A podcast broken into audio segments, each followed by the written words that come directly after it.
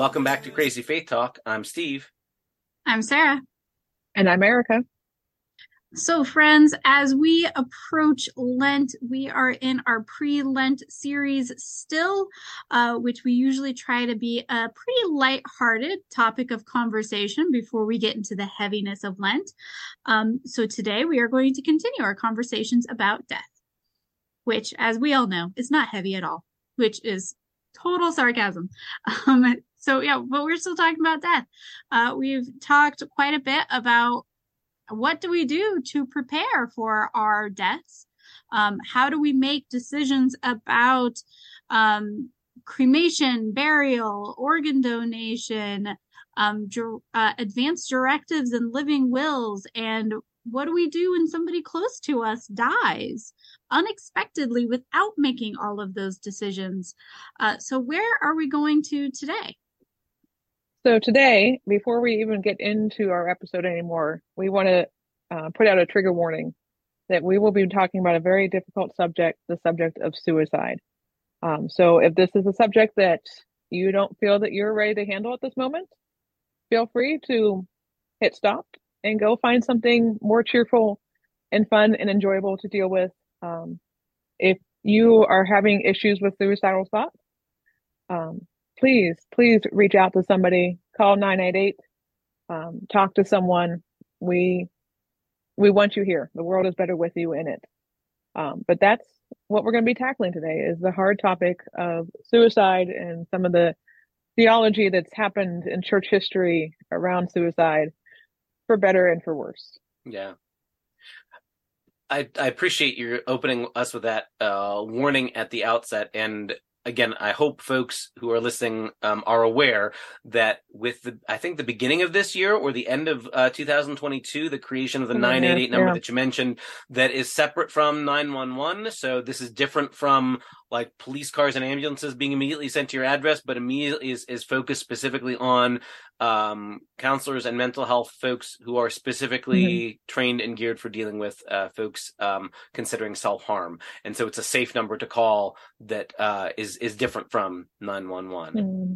Um, maybe we should also name that uh, part of what makes this topic so difficult um, and maybe we, maybe we could say there's a couple ways this is difficult as a subject. Some are personal and emotional, and some are theological. And uh, maybe we'll need to take a moment to unravel each of those. But uh, I was thinking of something you mentioned in our last episode, Sarah, about how sometimes in the experience of death, especially when it doesn't fit our expected pattern or time frame, we find ourselves angry and looking for a recipient of that anger. And mm-hmm. if it is someone who is killed, say, in a car accident with a drunk driver, you get angry at the driver. If someone is um, shot in a, a, violent mass shooting, you get mad at the shooter or uh, assault weapons or, you know, whatever.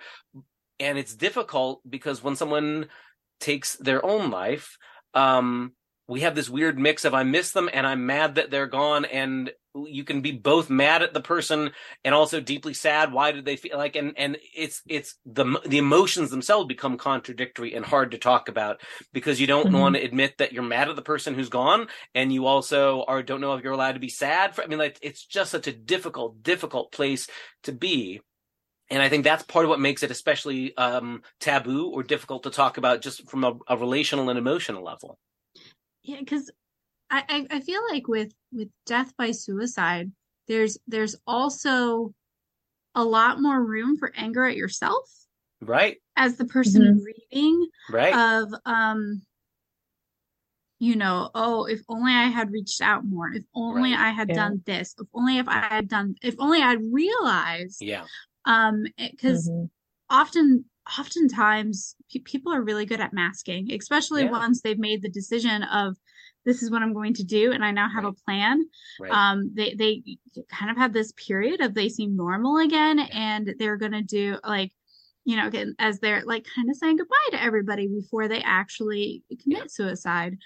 Um, so, so it's one of those things that often as somebody who's left behind there's a lot more space and room for i'm angry at me because Right. i wasn't able to stop this Right, right, right. again you don't like i think it's perfectly fine to be mad at the person who has died whether Mhm. suicide or anything else like i think that in the grieving process all emotions are valid um i just think that we have like there there's there's almost a taboo about like being angry at a dead person because Yeah.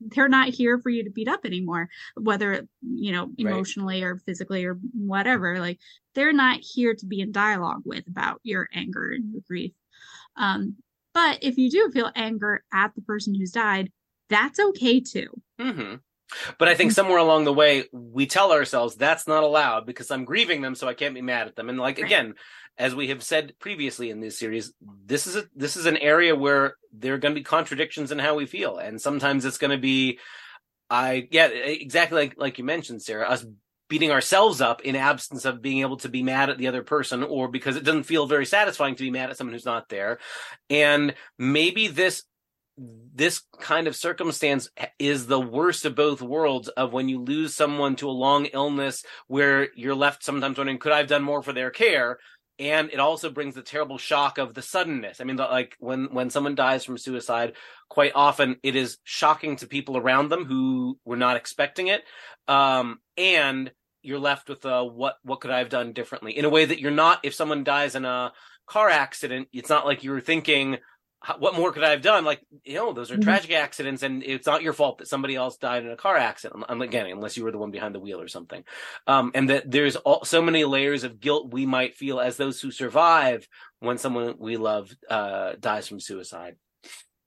And- we mentioned i mentioned early on that you know if you have suicidal thoughts call 988 find help but if you're a survivor of suicide please find help too you know seek out counseling um, get help from somewhere hmm so that you don't have to just deal alone with those thoughts of Right. well if i would have checked in more if i would have done this if i would have done that Right. if i would have said this Right. um Right. you know you need is counseling just as much as the person who is no longer with you Right. did when they were still alive I, I so appreciate too that you mentioned Sarah that uh, for folks who um, are dealing with suicidal ideation, that um, there can be a difference between um, the sort of obvious deep despair and then like sometimes when people get to a point of making a plan and they're thinking very concretely about it, how their demeanor may sometimes change and that sometimes people talking about the ending their lives or something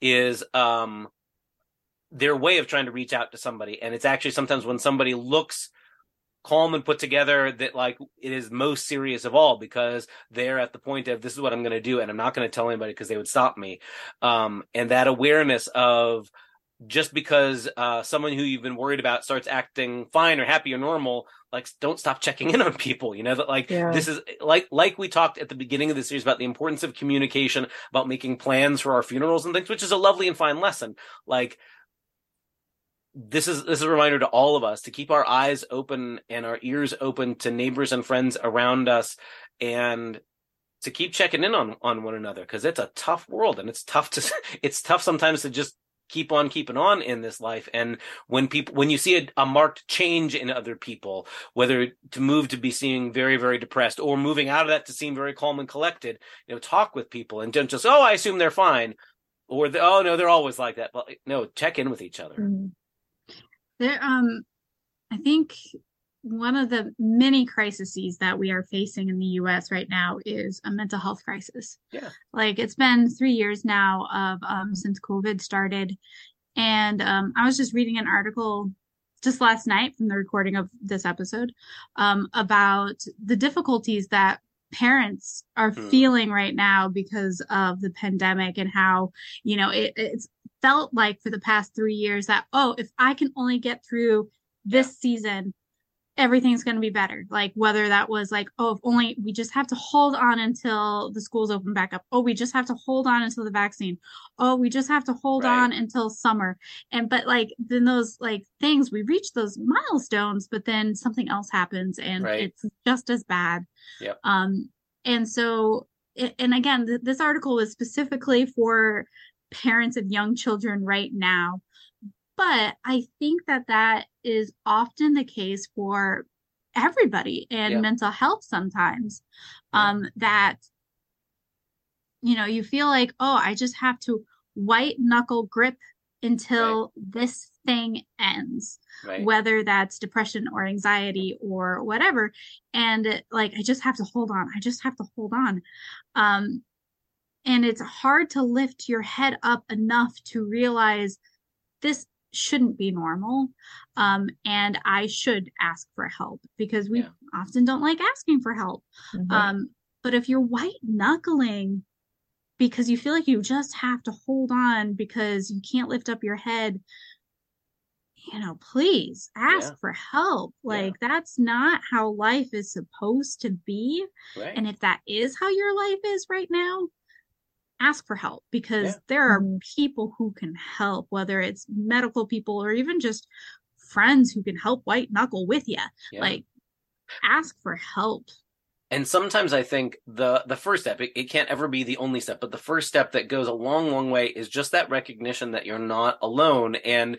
that happens in the reaching out to somebody asking for help and discovering that okay i'll be i'll go through this difficult dark time with you. Um and again that's not to say all you need is just a friend and you can power through depression without you know uh, therapy or medication or things like that but that's that's a starting point. And so much changes when people realize that they are not alone. Sometimes what it takes Mhm. is getting to that very very difficult dark place where they feel like they're abandoned and alone uh that people come out of the woodwork or check on them.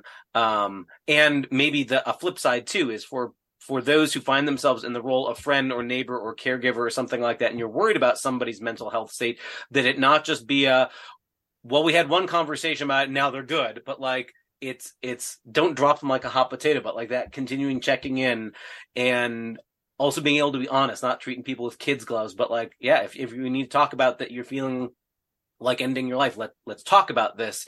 Um not that oh, we- can't talk about it we can't say it uh because that'll make it happen but like we need to be able to talk about have you made a plan? Is that something that you're are we at that point of that that specific? Are we no this is just i'm in a really dark place. I don't know what to do. Being able to say those things to somebody again I, I hate i hate that this is a cliche but it's that mr rogers line that what is mentionable becomes manageable. And or the flip side what we don't mention what we are afraid of talking about becomes uh a barrier to i can't deal with this because i can't talk about it.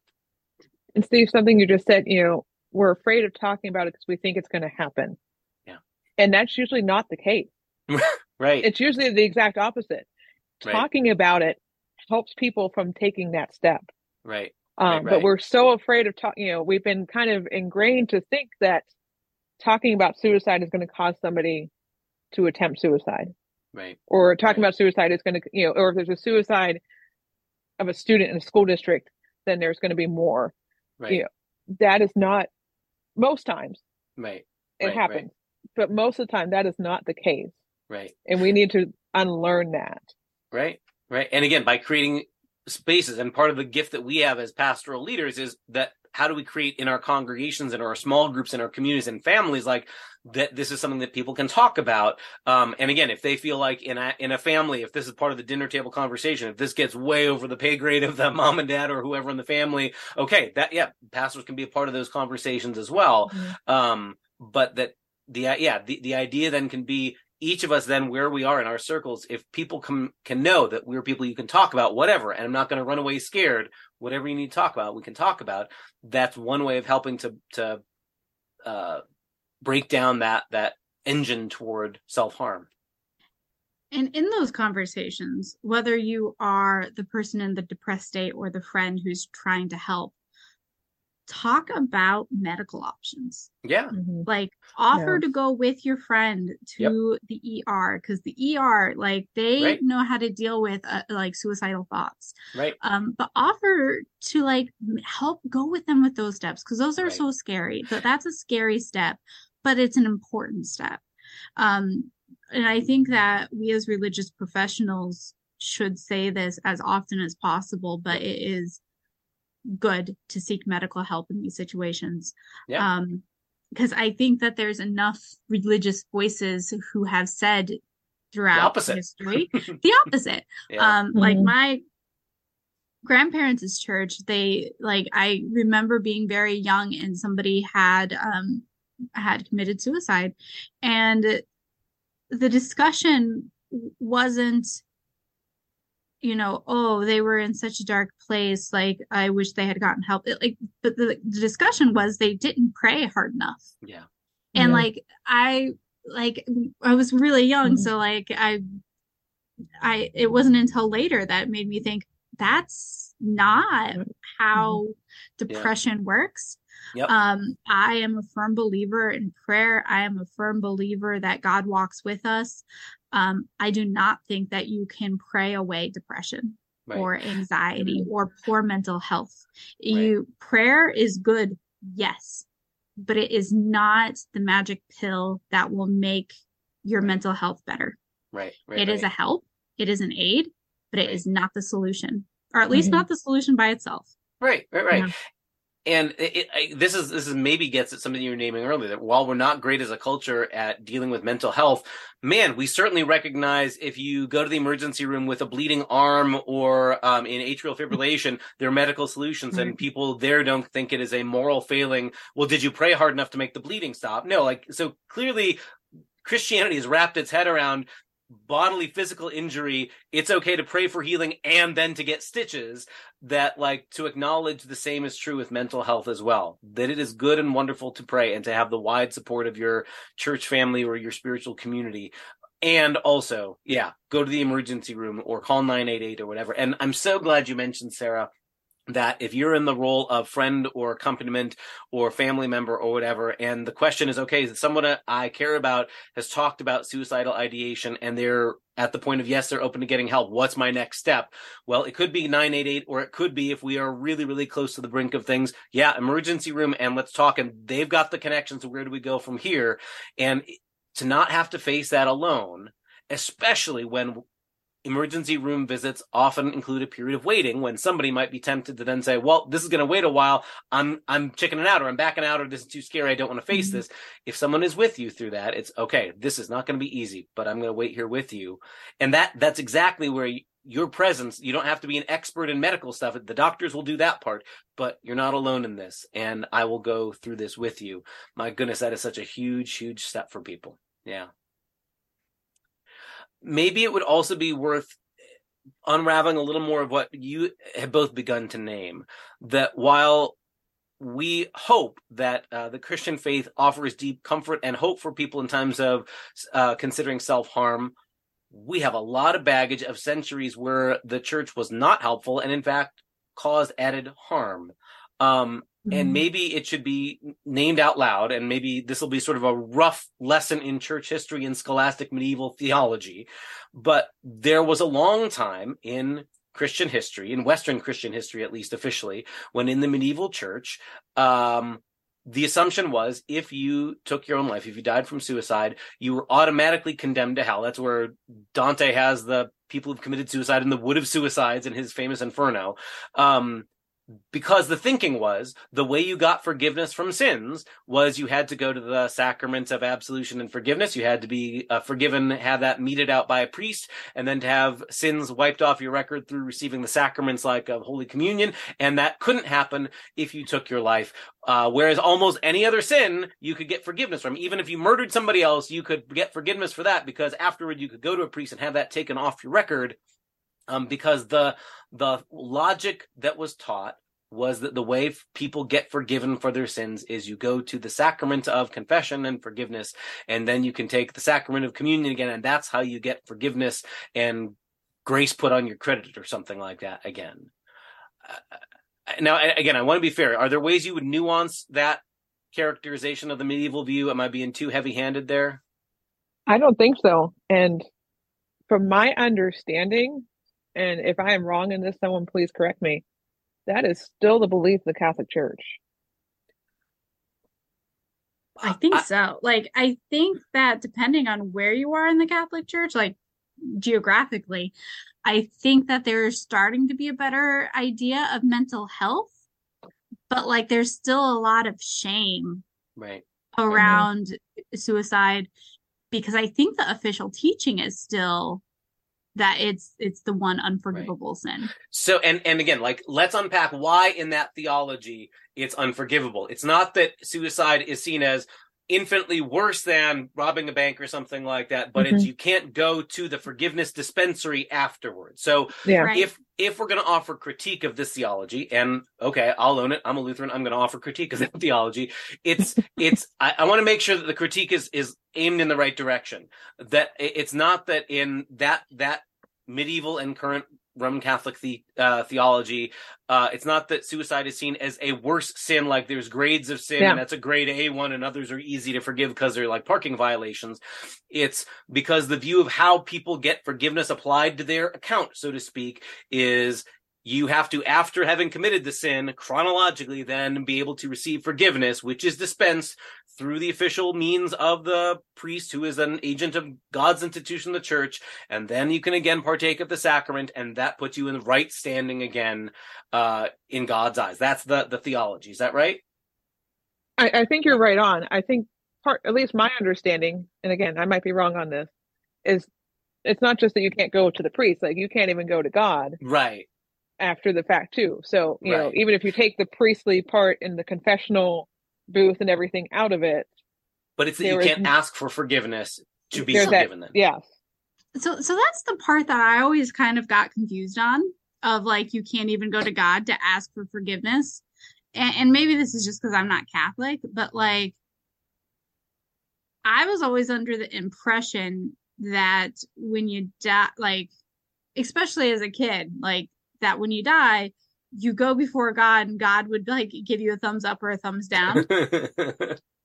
and so like especially like and i and i'm definitely like in the mindset like when i was a kid um like at that point couldn't you just like go oh i'm now dead and therefore i'm not feeling all of the feelings i was just feeling five minutes ago when i was alive hmm god can you forgive me for the thing that i just did like couldn't you ask then but like i I- don't know I- i've never been dead so i I- don't I- know I what that honest- looks I honestly think this has to do with how much how much you imagine that God has a set of rules that God has to operate by. And I, I, I don't Mhm. mean that crudely, but like I think sometimes folks' theologies end up sounding like that. That well, God would like to accept these are the rules that were, and they'll say God's holiness requires, or God's righteous, or God something requires this, this, and this.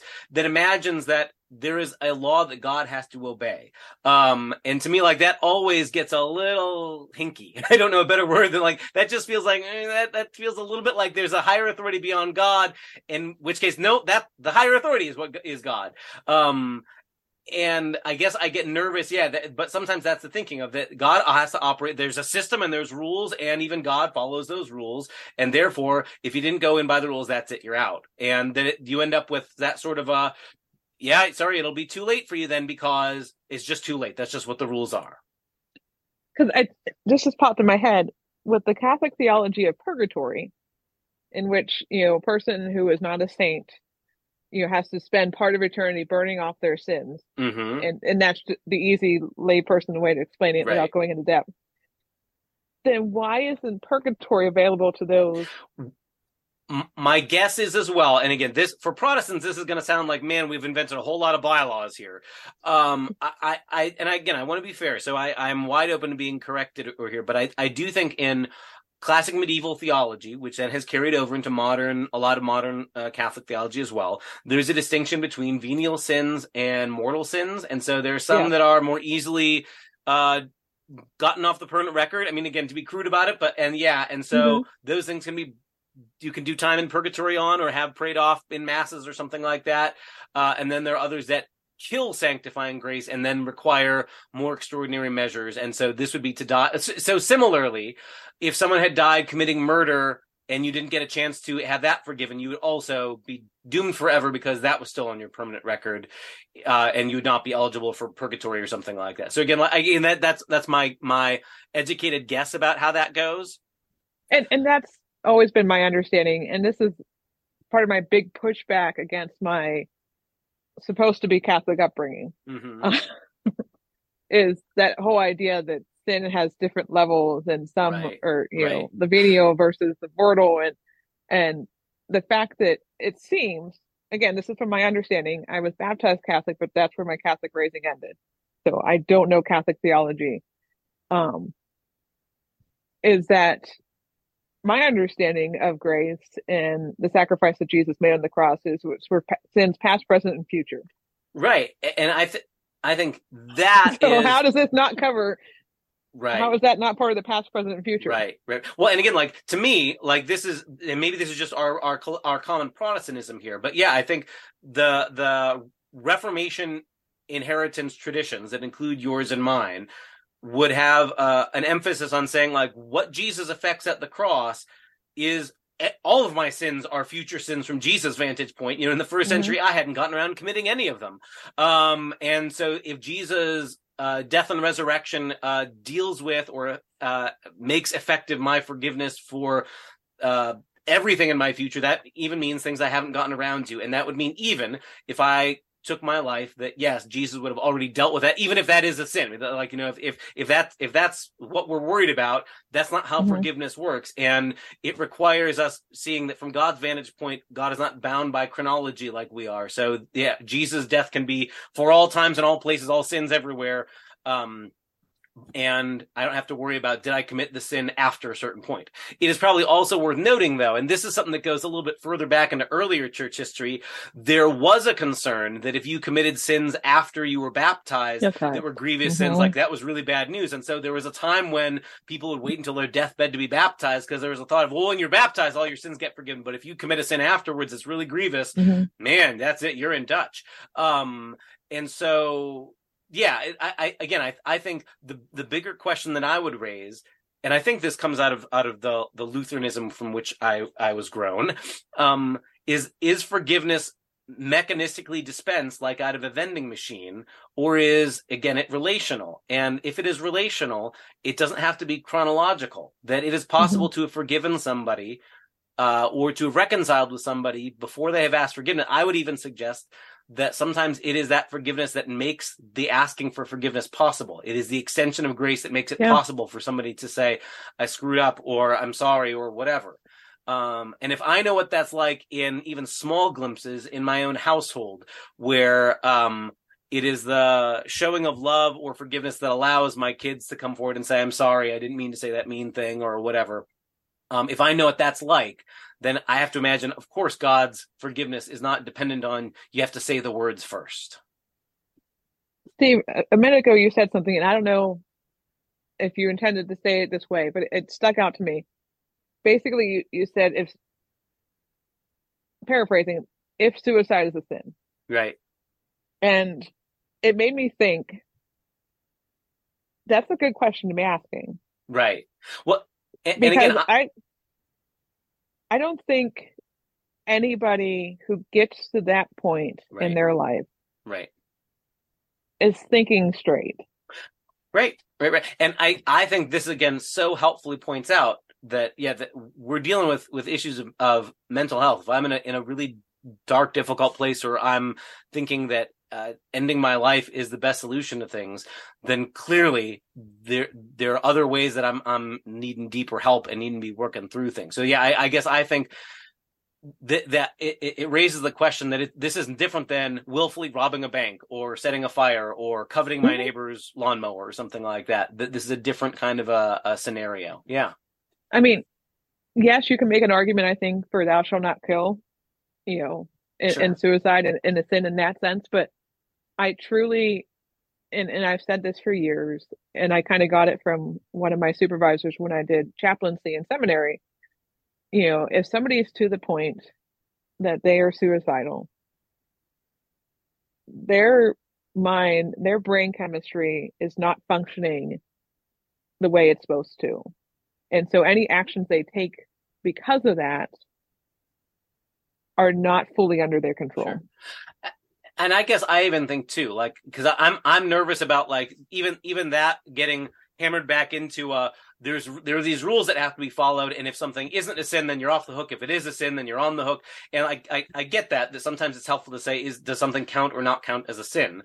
Um but there's a piece of me that that even in the bigger sense wants to say is anything i do more powerful than God's love for me in Christ Jesus. And to me, like Oh. this is where things land. Like th- this is this is why for me, um, when I think about how does the Bible direct my faith on questions of suicide, I don't go to a particular story about Saul falling falling on a sword or anything like that. I think about Romans eight, and where Paul goes Mhm. with this big long list of what can separate us from the love of God, and he rattles off you know, everything he can think of to the point that it gets obnoxious to read it out loud in public because and th- not this and not this and not life and not death.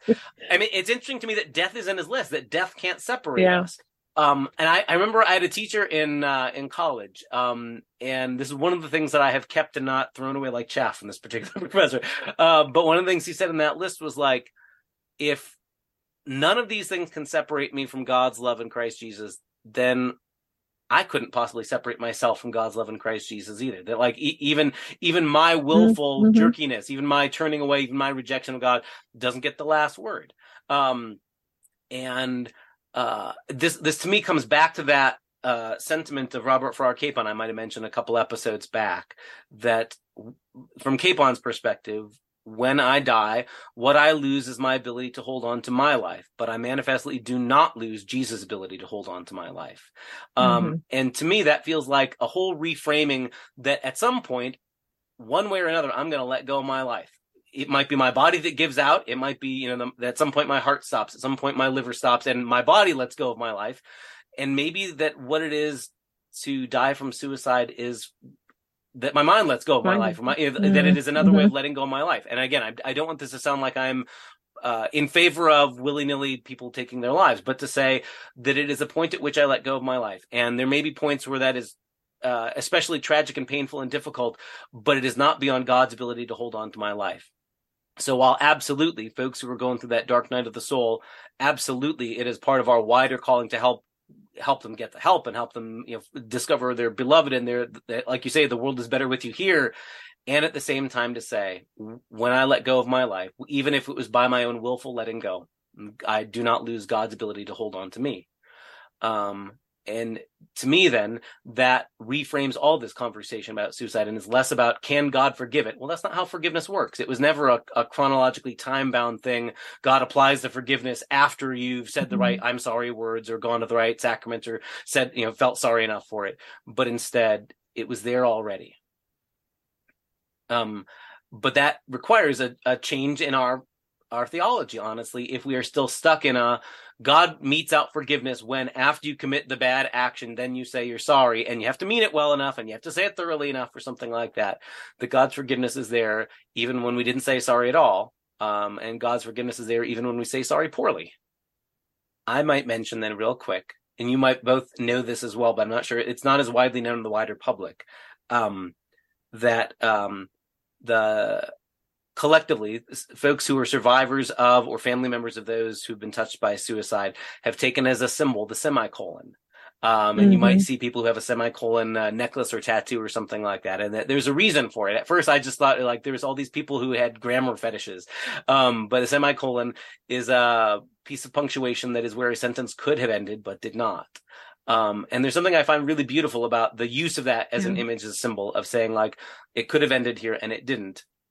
Um, and I guess I even want to say uh, that even for folks who have lost people whom they have loved who died from suicide, that part of our hope in a God whose love cannot be separated from us is that even even for those who have died, that we are promised reunion as well. So I will I will go out on the limb here and say I'm willing to bet that Dante was wrong, um, and Mhm. that um, that it is not this unforgivable thing that automatically routes you to this terrible place, but rather even when we let go of our lives by our own choosing, by whatever reasons we thought it was a, uh, the only option we had, God does not let go of our lives in those places, and so that there's still hope even in the midst of times where people take their own lives. Beautifully said. Indeed. If you've made it, if you made it this far, thanks for being with us for a difficult but uh, we hope meaningful and useful conversation. Join us next time here on Crazy Faith Talk. See y'all.